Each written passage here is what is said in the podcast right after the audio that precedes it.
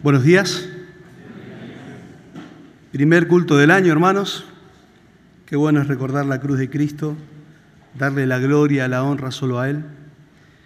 Me pareció oportuno que podamos recordar en este culto Primera Pedro, capítulo 4, versículo 1 al 6. Ahí vamos a tener nuestro tiempo con la palabra de Dios en esta mañana.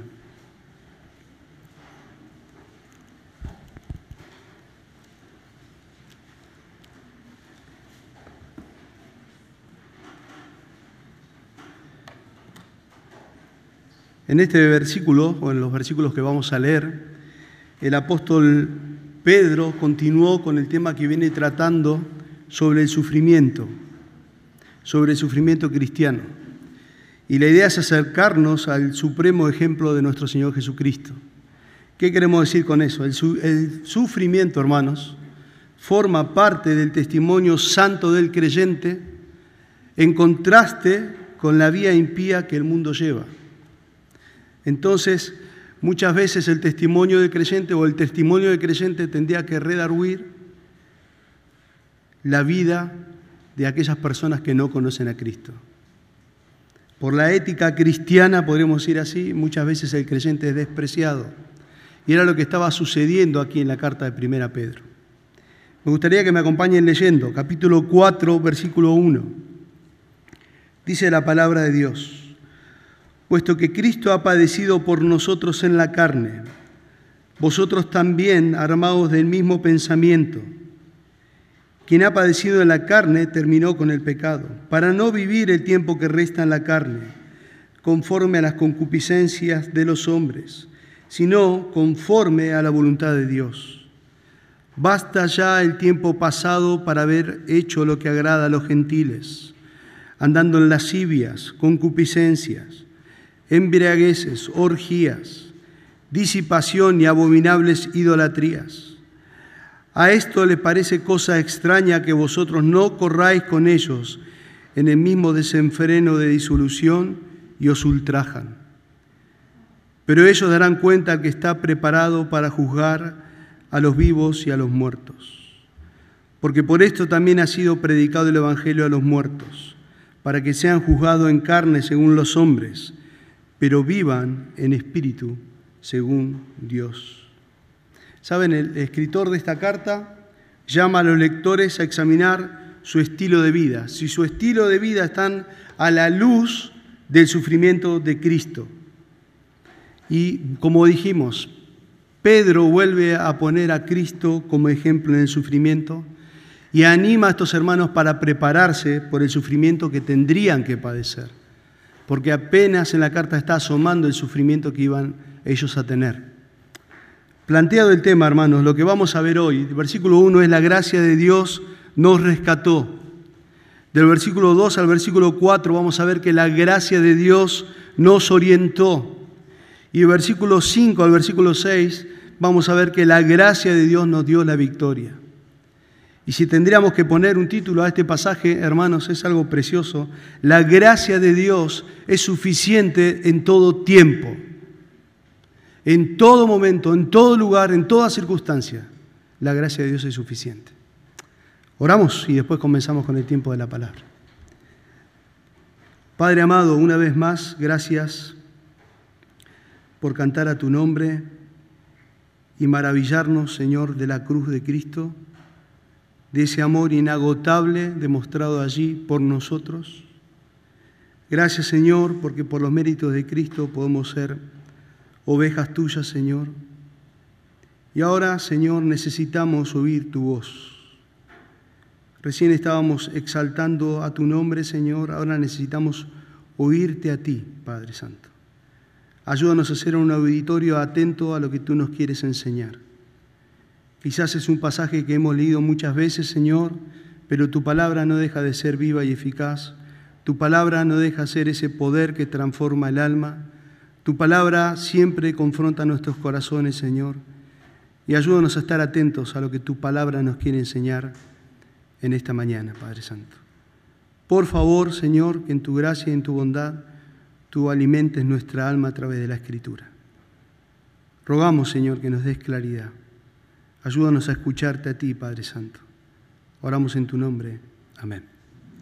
La gracia de Dios, dijimos, nos rescató. ¿Qué queremos decir con que la gracia de Dios nos rescató? Que Cristo nos salvó del dominio del pecado. Miren cómo comienza el versículo 1. Puesto que Cristo ha padecido por nosotros en la carne. Puesto que Cristo ha padecido por vosotros en la carne. Ese por tanto puede ser también, es una conjunción lógica, podríamos decir así. Quiere decir, ahora por esto, pues así que es la idea. La realidad era que los hermanos que están en Cristo tenían que ver que Cristo padeció. Cristo padeció. En esta conjunción que dice, puesto que Cristo ha padecido, nos lleva a pensar en el capítulo 3, versículo 18, yo se los leo, dice, porque también Cristo padeció, está la misma frase, una sola vez por los pecados, el justo por los injustos, para llevarnos a Dios y siendo la verdad muerto en la carne, pero vivificado en espíritu. Cristo padeció, esta misma frase la escuchamos varias veces en Primera Pedro. Primera Pedro 2.21 dice, puesto para que esto fuiste llamados, porque Cristo padeció por nosotros, dice, dejándonos ejemplo para que sigamos sus pesadas. Como todos saben, la idea de padecer allí es sufrir, es experimentar un daño, un dolor emocional o físico. Y Pedro va a animar a estos hermanos a que ellos debían armarse del mismo pensamiento. Cristo sufrió en su cuerpo. Cristo sufrió en su cuerpo.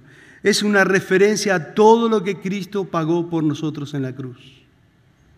Por eso Pedro termina diciendo, Cristo culminó su vida humana aquí en la muerte en la cruz.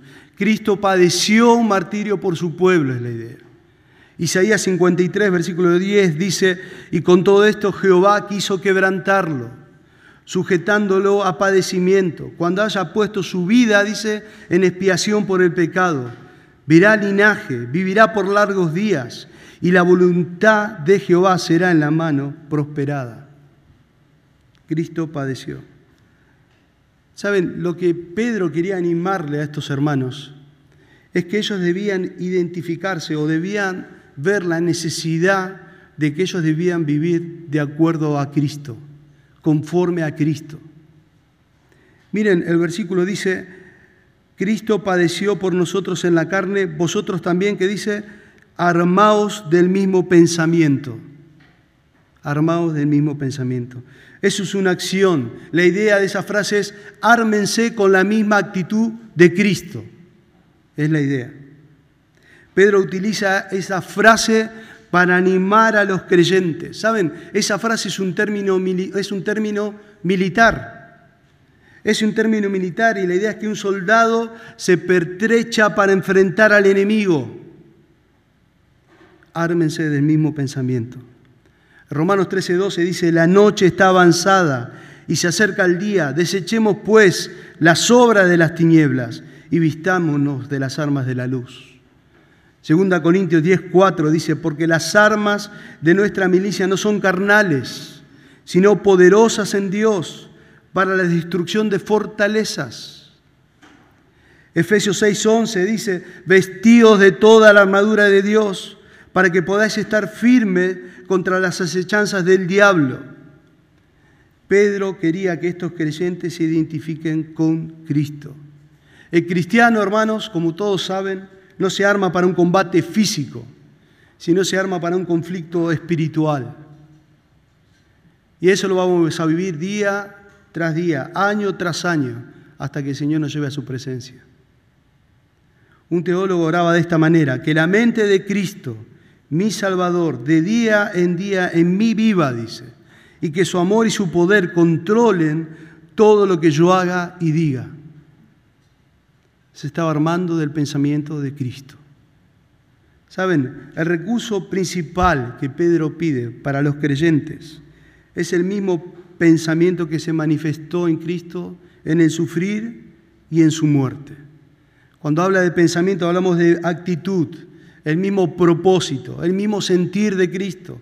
¿Qué tiene que hacer el creyente? Una disposición a morir. debido a que los cristianos saben que la muerte, ¿qué produce en el cristiano? Una victoria grandísima, porque Cristo ya pagó el precio. Por eso Pedro en el medio del sufrimiento dice a estos hermanos, ármense del mismo pensamiento. Segunda Timoteo 1.10 dice, y ahora que ha sido manifestada por la aparición de nuestro Salvador Cristo Jesús, quien abolió la muerte y sacó a la luz la vida y la inmortalidad por medio del Evangelio. Por medio del Evangelio. Y Pedro quería animar a estos hermanos a armarse con el mismo pensamiento. Esto me hizo acordar, hermanos, que la palabra de Dios está llena de ejemplos de hermanos que se armaron con este mismo pensamiento. Por ejemplo, los mártires se armaron con este pensamiento. Y textos que quizás ya conocimos y que lo hemos leído muchas veces, pero no carecen de valor y significado. Por eso están en la escritura, hermanos. Hebreos 11 dice lo siguiente, conforme a la fe murieron todos estos sin haber recibido lo prometido, sino mirándolo de lejos y creyéndolo, saludándolo y confesando que eran extranjeros y peregrinos sobre la tierra. Porque los que estos dicen claramente dan a entender que buscaban una patria, pues si hubieran estado pensando en aquella de donde salieron, ciertamente tenían tiempo de volver, pero anhelaban una mejor, esto es celestial. Por lo cual Dios no se avergüenza de llamarse Dios de ellos, porque les ha preparado una ciudad. Y miren cómo se armaron estos hermanos del mismo pensamiento de Cristo. Versículo 36. Otros experimentaron vituperios y azotes, otros prisiones y cárceles. Fueron apiedrados, aserrados, puestos a prueba, muertos a filo de espada. Anduvieron de acá para allá cubiertos de pieles de ovejas y de cabras, pobres, angustiados, maltratados, de los cuales el mundo no era digno, errando por los desiertos, por los montes, por las cuevas, por las cavernas de la tierra, se armaron del mismo pensamiento de Cristo. Ser fiel al Padre a cualquier costo, sabiendo, hermanos, que la cruz precede la corona. Y ellos se armaron con ese pensamiento. Cristo padeció, dice Pedro, ármense del mismo pensamiento, hermanos. Cuanto mayor sea el sufrimiento, hermanos, los padecimientos de Cristo son por nosotros. Los padecimientos de Cristo fueron consecuencia de nuestros pecados. Por eso Pedro dice que Él sufrió por el pecado siendo inocente. Pedro dice, el cual no cometió pecado ni se halló engaño en su boca. Y Pedro le está diciendo en el contexto a estos hermanos, que los cristianos ahí eran falsamente acusados porque el emperador de entonces había acusado a los cristianos de incendiar Roma y muchos empezaron a ser maltratados en sus trabajos, después lo vamos a ver. Muchos eran esclavos soportando hostilidades tremendas por ser cristianos. Algunos los dejaban sin trabajo, algunos perdían a sus esposas, a sus esposos, inclusive a sus hijos. Y Pedro quiere animar a estos hermanos, diciéndole, la gracia de Dios nos rescató. Cristo nos salvó del dominio del pecado, ya no somos esclavos. Y esa gran verdad debía consolar sus corazones. Saben, hermanos, el sufrimiento por causa del pecado evidencia al cristiano o del cristiano la rotura con el pecado. O sea, el verdadero creyente no se deleita en el pecado. Y Pedro estaba animando, hablando de lo que iba a suceder. Ya estaban viendo vestigios de lo que iban a sufrir. Pero decía, Cristo padeció. Ármense del mismo pensamiento. ¿Saben? Cristo fue rechazado, hermanos, porque manifestó su santidad en una vida contraria totalmente al mundo que le rodeaba. En Juan dice, y esta es la condenación que la luz vino al mundo y los hombres que hicieron amaron más las tinieblas que la luz, porque sus obras eran malas. Armados del mismo pensamiento. Ese era el ánimo que le daba Pedro a los hermanos que estaban sufriendo. Pablo, al armarse del mismo pensamiento de Cristo, dijo en Gálatas, con Cristo estoy juntamente crucificado y ya no vivo yo, mas vive Cristo en mí. Y lo que ahora vivo en la carne, mientras estoy de paso en este mundo, lo vivo en la fe del Hijo de Dios. Su vida completamente entregada al Señor, el cual me amó y se entregó a sí mismo por mí. Pablo aquí vivía en consecuencia al Señor que le había salvado. Padecía y se armó del mismo pensamiento que Pedro le animaba a estos hermanos. Cristo padeció, ármense del mismo pensamiento. Continúa diciendo el versículo 2, miren, para no vivir el tiempo que resta en la carne, conforme a las concupiscencias de los hombres, sino conforme a la voluntad de Dios. Basta ya el tiempo pasado para haber hecho lo que agrada a los gentiles, andando en lascivias, concupiscencias, embriagueces, orgías, disipación, abominables idolatrías. A esto le parece cosa extraña que vosotros no corráis con ellos en el mismo desenfreno de disolución y os ultrajan. Saben, hermanos, Pedro les quería animar y les quería decir a estos hermanos, la gracia de Dios nos orientó. ¿Cuál es la idea? Cristo dio un nuevo rumbo a nuestra vida. Cristo nos dio un nuevo rumbo a nuestra vida. La idea es no gasten su vida, hermanos, le decía Pedro, en el pecado, sino vivan conforme a lo que Dios quiere. La nueva vida en Cristo que tienen, la regeneración que tienen en Cristo, nos debe conducir a la santidad. El poder del Espíritu Santo nos capacita para vivir de esa manera. El creyente deja a un lado las concupiscencias de los hombres, porque es nueva criatura en Cristo. Y es lo que Pedro le quería animar a estos hermanos. Miren, hay dos marcados contrastes aquí.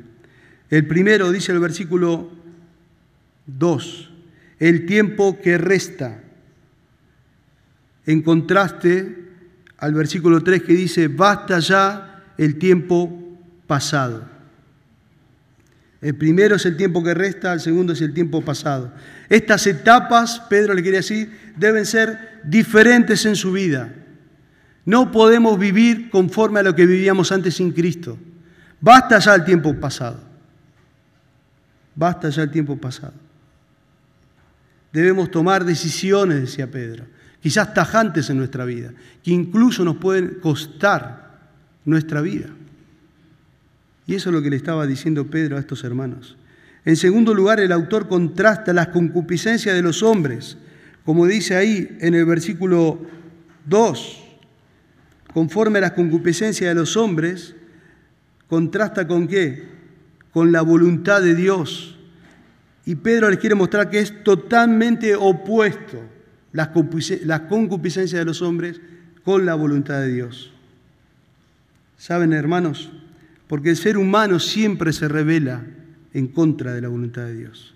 Antes de conocer a Cristo, nosotros vivíamos según nuestros caminos terrenales, con nuestras propias metas, con nuestros propios propósitos, anhelando quizás cosas seguramente superficiales, sin haber entendido el Evangelio. Pero ahora que estamos en Cristo, Basta ya el tiempo pasado, Debemos buscar hacer la voluntad del Altísimo.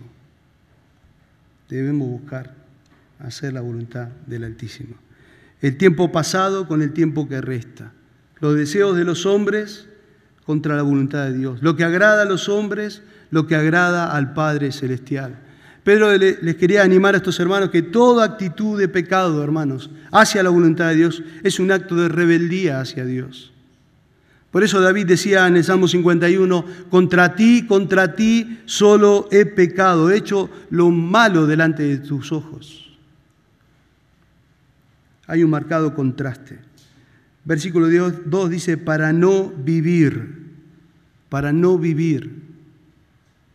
La idea de vivir es, la idea es conducir la vida, para que ya mi vida no siga con el mismo propósito, para que ya mi vida no siga con los mismos parámetros, para que ya mi vida no siga con la misma meta, ahora como hijo de Dios, ahora como creyente, debo caminar de acuerdo a la voluntad de Dios. Recuerden el contexto, hermanos. Estos hermanos no estaban de vacaciones, no estaban pasando un tiempo de spa, estaban sufriendo. Estaban sufriendo. Por eso Pedro anima y dice, Cristo nos dio una nueva vida, un nuevo rumbo de vida. Efesios 6:6 dice, no sirviendo al ojo como los que quieren agradar a los hombres, sino como siervos de Cristo, de corazón, haciendo la voluntad de Dios. Ese es el nuevo caminar del creyente. Esa es la, nueva orientación que nos da Cristo. Ese es el nuevo rumbo a nuestra vida. Saber de que estamos caminando a diario con el Señor y a diario el creyente debe buscar la santidad, porque esa es la voluntad de Dios. Primera Tesalonicenses 4:3 dice, pues la voluntad de Dios es vuestra santificación. Saben, hermanos, el tiempo que resta en la tierra, el creyente debe buscar siempre agradar al Señor, andar en santidad, cualquiera sea el costo físico. Porque muchos de los creyentes que habla aquí Pedro perdieron su vida por no negar el Evangelio. Deberían estar armados, es la idea, Pedro, para la victoria de vivir según la voluntad de Dios. Ya no para los deseos pecaminosos de los hombres. Miren, Pedro lo que le dice a ellos, capítulo 2, versículo 15, dice, porque esta es la voluntad de Dios, que haciendo el bien hagas callar la ignorancia de los hombres insensatos. Vivan diferentes. Vivan diferentes. Continúa el versículo diciendo, no conforme a las concupiscencias de los hombres. La idea de concupiscencia ahí, el significado es deseo, ambición, codicia, pasión, anhelo apasionado. En el contexto aquí significa malos deseos. El cristiano, le está diciendo a Pedro aquí, debe huir del pecado. No debe vivir ya impulsado por los deseos que antes estaban arraigados en su carne no redimida. Son nueva criatura en Cristo. Pedro le dice a los hermanos en la fe que tomen el compromiso de esa nueva vida en Cristo y busquen hacer la voluntad de Dios y abandonar el pecado. Romanos 6 dice lo siguiente, así también vosotros considerados muertos al pecado, pero vivos para Dios en Cristo Jesús, Señor nuestro. No reine pues el pecado en vuestro cuerpo mortal, de modo que lo obedezcáis en sus concupiscencias, ahí está la palabra, ni tampoco presentéis vuestros miembros al pecado como instrumentos de iniquidad, sino presentados vosotros mismos a Dios como vivo dentro de los muertos y vuestros miembros a Dios como instrumentos de justicia, porque el pecado no se enseñará de vosotros, pues no está bajo la ley, sino bajo la gracia. Miren el versículo 3, hermano. Basta ya el tiempo pasado. Basta ya, dice Pedro. La idea es que el tiempo de la vida en que estaban apartados de Dios o que no conocían el Evangelio, Pedro le dice, quedó atrás. Basta ya.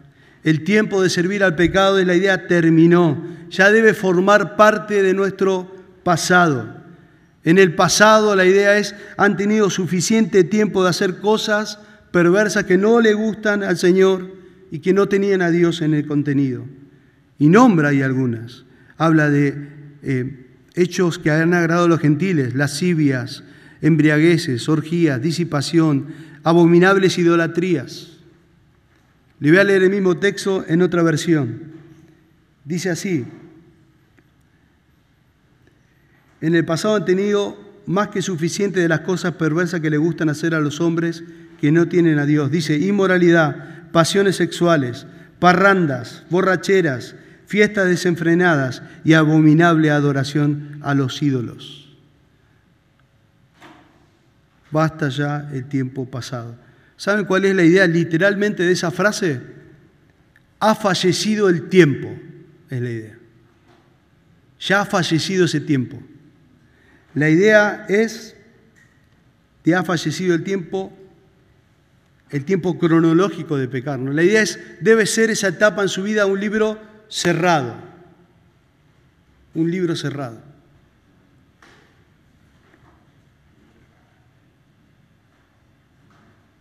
Acá lo, encierra Pablo con dos verbos que siguen, Pedro, perdón. Dice, habéis hecho, la idea es, producieron eso antes sin Cristo, y dice, andando. Y la idea de andar es conducir la vida de alguien. ¿Cuál es la idea? En el pasado pecaminoso para el creyente es la idea, debe ser un libro cerrado. Debe ser un libro cerrado.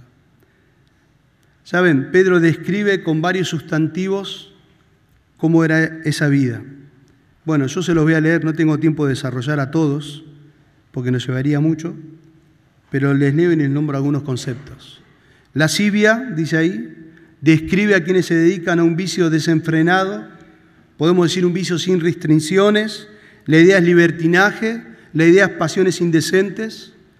Pablo dice en Romanos capítulo 13, andemos como de día honestamente, no en glotonerías y borracheras, no en lujurias y lascivias, ahí está la palabra, no en contiendas y envidias. Ahí nombra la palabra concupiscencia también en el texto. La idea es malos deseos o deseos incontrolados. En Tesalonicenses dice, capítulo 4, no en pasiones de concupiscencias como los gentiles que no conocen a Dios. Embriagueces, dice allí también el texto, literalmente significa vino burbujeante. La idea es, podemos decir, el exceso de la bebida. Orgía nombra allí también. La idea es de participar en fiestas sexuales de desenfreno. En ese tiempo, hermanos, había una procesión nocturna que hacía la mayoría de los jóvenes y también gente grande. Y una procesión nocturna y muy desordenada. Y había individuos en eso muy borrachos, y en medio de eso, en tren de jarana, pueden decir así, ellos ponían música a todo lo que da, cenaban en las calles y con antorchas iban caminando golpeando las casas para llamar a sus amigos y amigas para participar de estas fiestas desenfrenadas.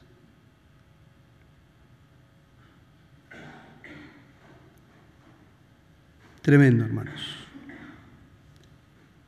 También, si podemos pensar en la palabra parranda, hay unos textos que lo, traducen como parranda. La palabra griega significa una fiesta en que se bebe demasiado y que se promueva la, libertad de expresión en ese tiempo, en cuanto a la inmoralidad, en cuanto a la orgía, en cuanto a la bebida. Era todo muy desenfrenado y los cristianos estaban viviendo en medio de ese contexto. El apóstol Pedro usa dos términos que van a encajar todos estos contextos. Primero dice el versículo disipación, disipación.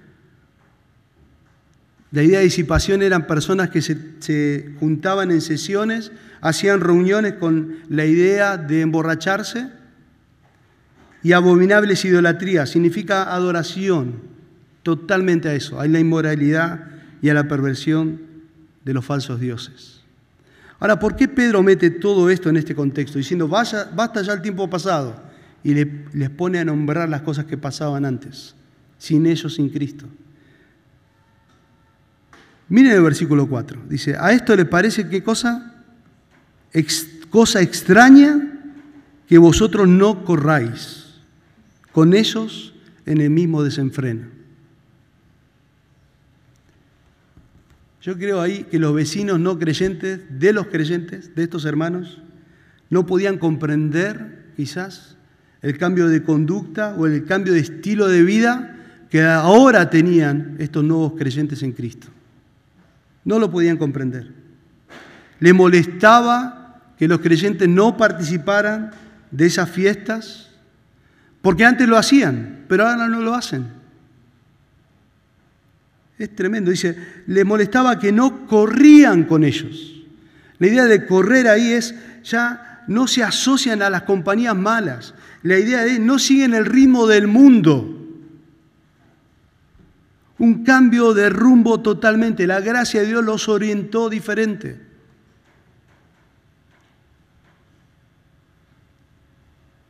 Me acuerdo una vez que a un joven, hace muchos años, que tenía el pelo largo, muy largo, hasta la cintura, cuando le predicaron el Evangelio y entendió el Evangelio, se cortó el pelo totalmente. Cambio drástico de imágenes. Pero todos sus amigos, que eran más de 30, estaban en la esquina de su casa. Y cuando lo vieron, fue una exclamación de algarabía diciendo, no de algarabía, sino de asombro. ¡Oh! ¿Qué te pasó? ¿Qué te hicieron? Te lavaron la cabeza, te metiste en una secta, estás loco.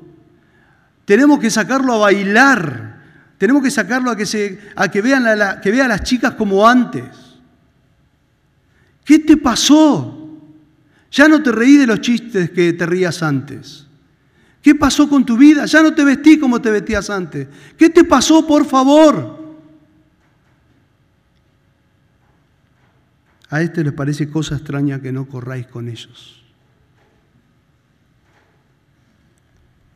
Ayer estaba hablando con un hermano de la iglesia de Quilmes y me estaba contando un poco de su testimonio a grandes rasgos y me contaba que él estuvo, bueno, en diferentes circunstancias pero cuando conoció el Evangelio, la familia le dejó de hablar.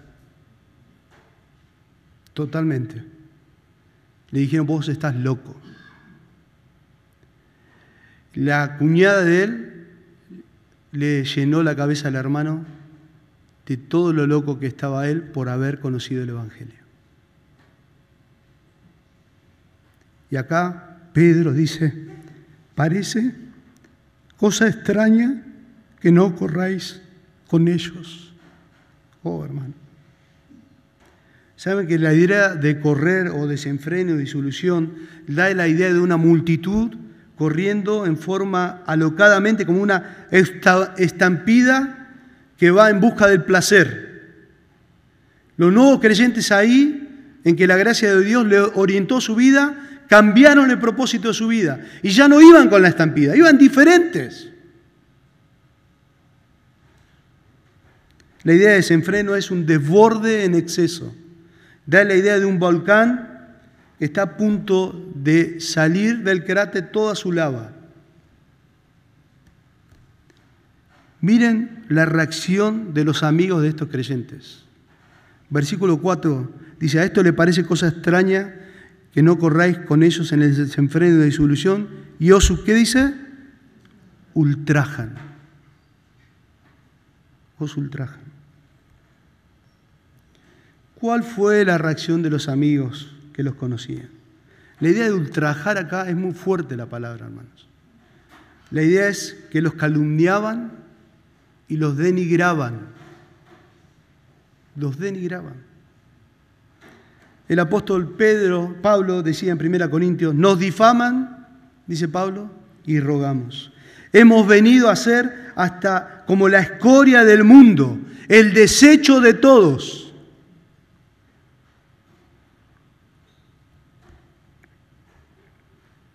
Un comentarista dijo lo siguiente, como los cristianos se abstienen de todas las actividades sociales que incluyen una conducta inmoral o idólatra, se los consideraba enemigos de la humanidad, que además no eran leales al sistema.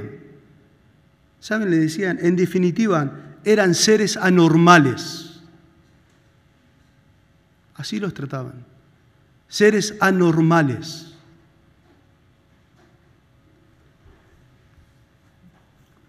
Mirando de esta perspectiva, ¿cómo vivían estos seres anormales? Yo le voy a leer algunos pasajes de Primera Pedro. Miren cómo vivía.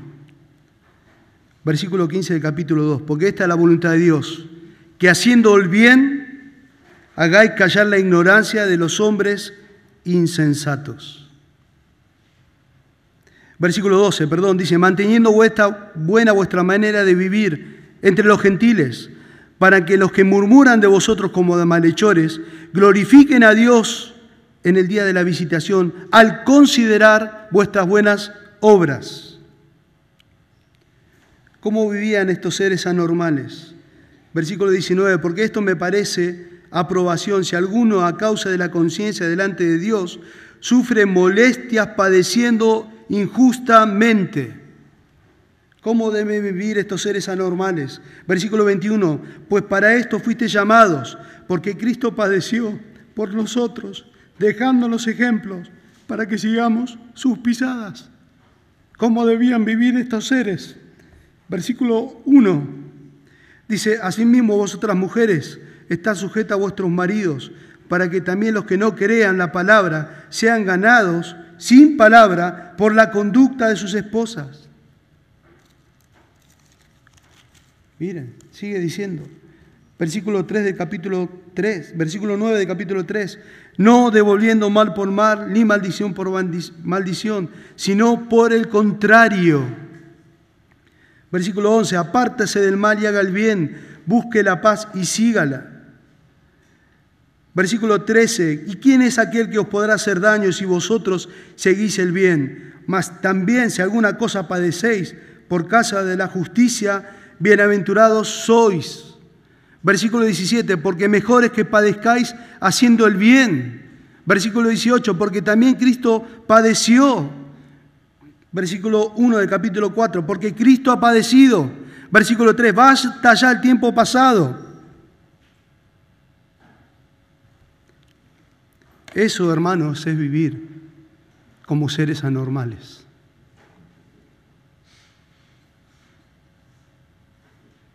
Vivir como cristianos. Y la gracia de Dios nos rescató y la gracia de Dios nos dio un nuevo rumbo a nuestra vida. El creyente ya no se debe deleitar de lo que antes se deleitaba sin Cristo. Y con esto no quiero decir que el creyente nunca va a pecar. No, no, porque somos pecadores y seguimos pecando. El creyente debe mostrar su estilo de vida diferente porque Él cambió el rumbo de nuestra vida. Y Pedro está animando a estos hermanos en Cristo que a pesar que los ultrajaban, a pesar que los trataran como seres anormales, siempre tengan en cuenta el rumbo diferente de su vida. ¿Saben este hermano que me compartió de que eh, su familia casi no le habla por causa del Evangelio? Estando en el Evangelio perdió su esposa hace cinco años. Estando en el Evangelio, Él vive ahora con el 45% de su corazón. Y bueno, hablando ayer con Él, dentro de todas las cosas que me contó, me sorprendió algo que me dijo. Me dijo, bueno, la gracia de Dios me mantiene vivo, la gracia de Dios me trajo hasta aquí. Y voy a vivir por la gracia de Dios.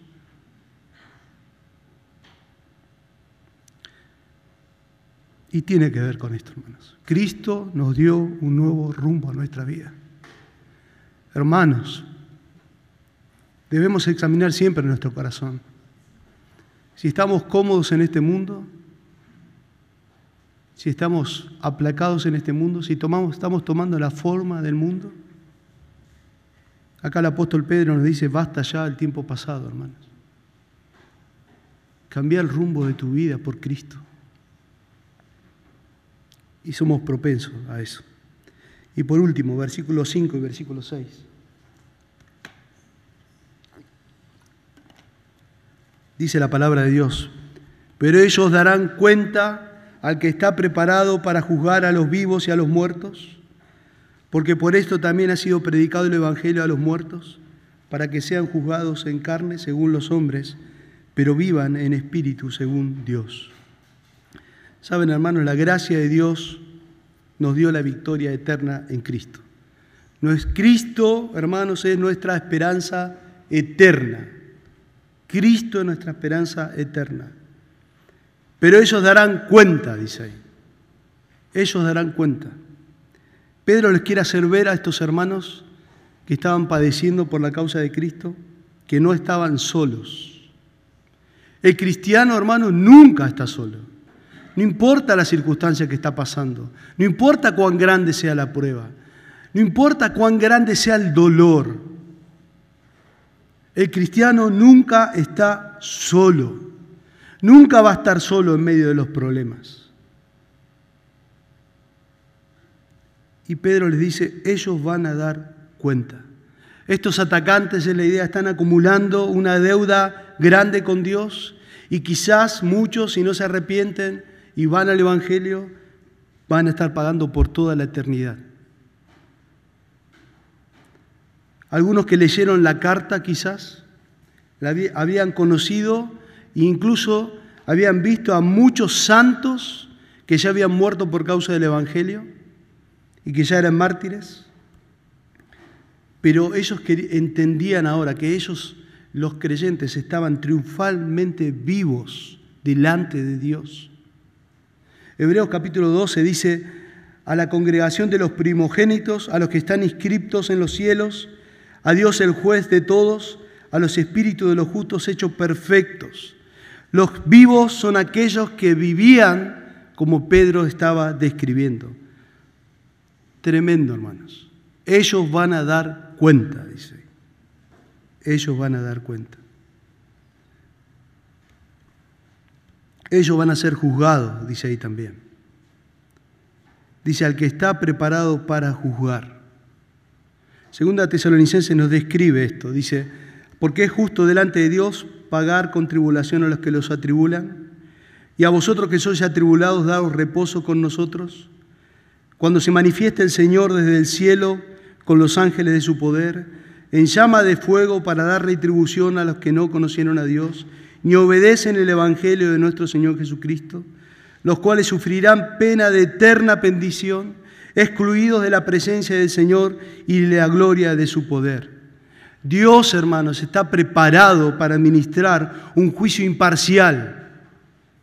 En 1 Pedro dice eso, 1 Pedro 1.17 dice, y si invocáis por Padre aquel que juzga según la obra de cada uno, conducidos en temor en todo tiempo de vuestra peregrinación, para que al mismo tiempo ya ha entregado todo juicio a nuestro Señor Jesucristo. Tremendo, hermanos. Juan 5, versículo 22 al 27 dice, porque el Padre a nadie juzga, sino que todo el juicio dio al Hijo, para que todos honren al Hijo como honran al Padre. El que no honra al Hijo no honrará al Padre que le envió. De cierto, de cierto os digo, el que oye mi palabra y cree el que me envió tiene vida eterna y no vendrá condenación, mas ha pasado de muerte a vida.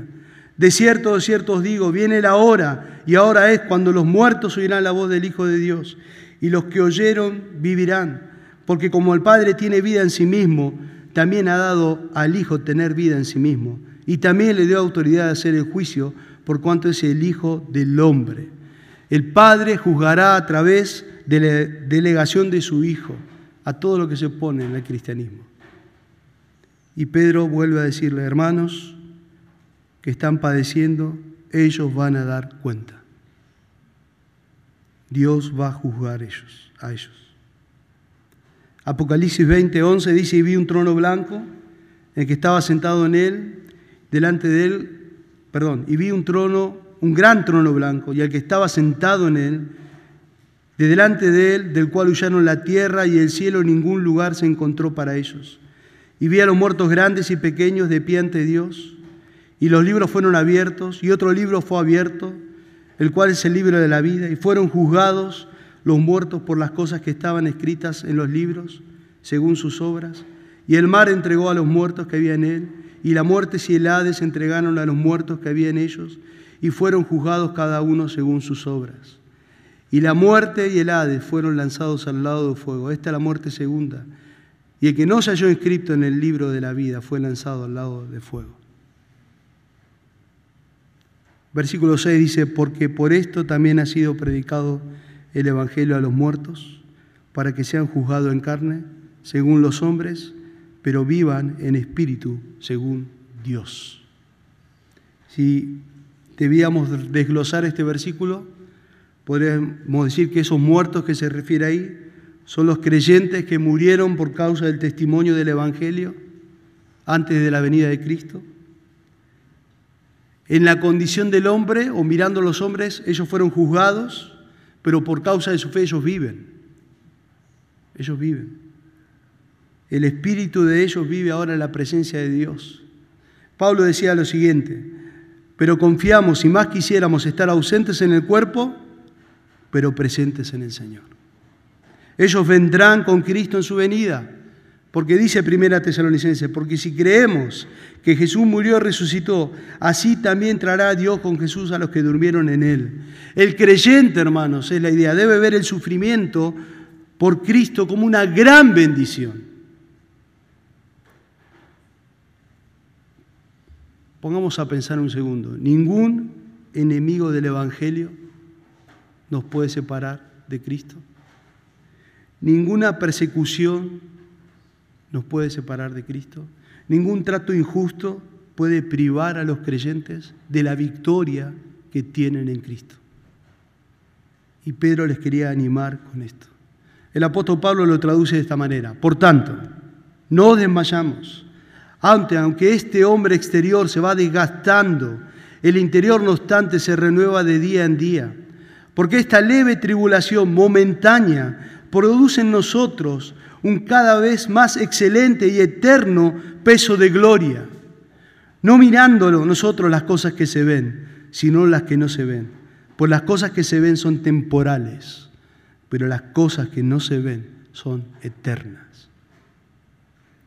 Pablo podía soportar el sufrimiento físico en extremo porque su interés estaba absolutamente en lo eterno. Pablo le dice a su amado hijo Timoteo, en 2 Timoteo 3:12 dice, y todos los que quieran vivir piadosamente en Cristo Jesús padecerán persecución. Pablo cuando estaba diciéndole eso a Timoteo estaba a punto de ser decapitado. Estaba preso por causa del Evangelio.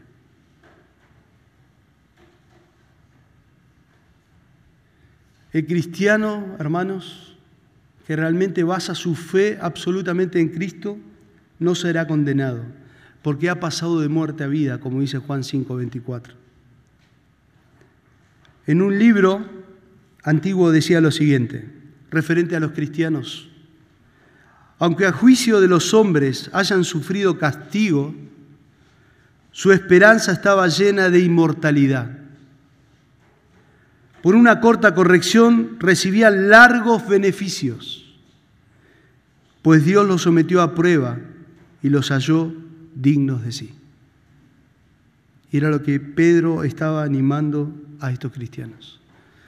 Otro autor o un profesor de un seminario dijo lo siguiente, la vida, hermanos, es demasiado corta y solo vale la pena vivirla haciendo la voluntad de Dios.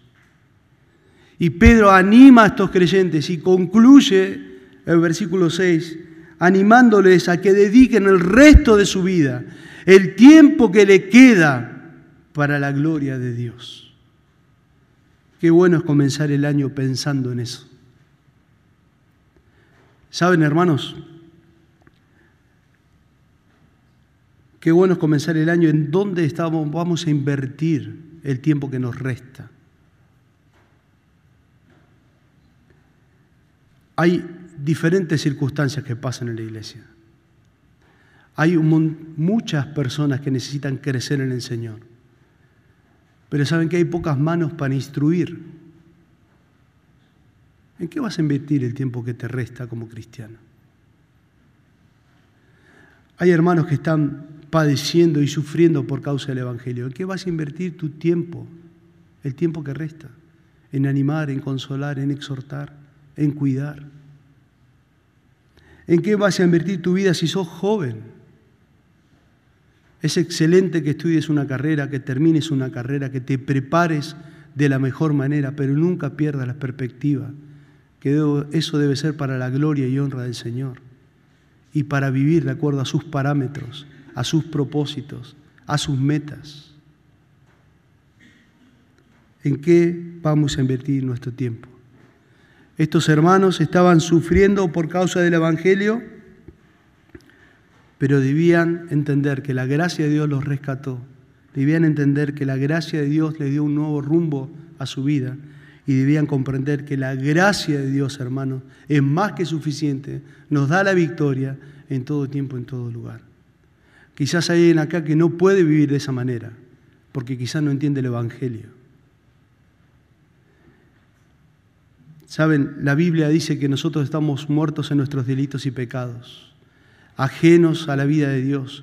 No hay buena obra que nos acerque a Dios, no hay mérito alguno que nos acerque a Dios. Todos somos pecadores. No hay alguien que haga lo bueno y nunca peque, dice la palabra de Dios. Quizás uno se está matando por hacer buenas obras, por pasar unos días en paz. Nunca va a poder pasar un día en paz si no está en paz con Dios. Por eso vino Cristo a morir en la cruz. Cristo vivió una vida perfecta, se humanó por amor a nosotros. Él pagó el precio en la cruz que nosotros debimos pagar. El justo por los injustos para llevarnos a Dios. ¿Qué debemos hacer? Arrepentirnos e ir en fe al Señor. Decir, Señor, entiendo que no puedo por mis méritos ser salvo. Necesito de Cristo. Y si sos creyente, hermanos, que podamos vivir para su gloria y honra. Oramos.